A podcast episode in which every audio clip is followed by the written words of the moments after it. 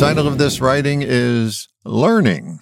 One of the great things about learning is that you get to experience all different sorts of teachers. Each one has a style unique to them. I've had the good fortune of being exposed to a few teachers that weren't in the mainstream. They had messages to convey that weren't conventional, yet extremely powerful. But even among these gifted teachers, there was a distinction worth noting. You learn from them, or you learn by being in their presence. Let me explain. Most teachers fall into the category of people you learn from.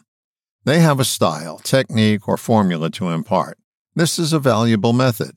We follow their instructions and we learn to do what they're teaching. Then there's that rare teacher that has nothing to teach other than to get you to learn. The word educate comes from the Latin word educare, which means to bring out. It's the rare teacher that will get you to a place where you can tap into your resources and bring out something you didn't know you had. They perform this magic by being present. They set aside any agenda they may have about you and are just there with you. I like to call it teaching without judging. These special people know you have something worthwhile to learn, and they're smart enough to know that they can teach it to you. Their main gift is leading you to a place where you can learn it yourself.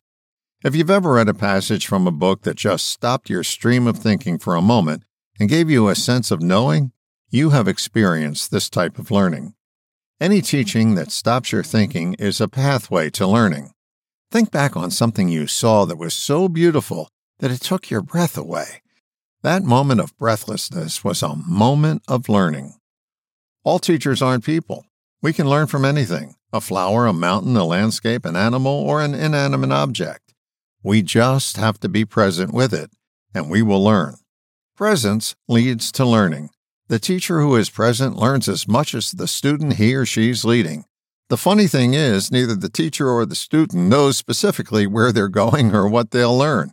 They only know that they will discover something new and worthwhile by being present.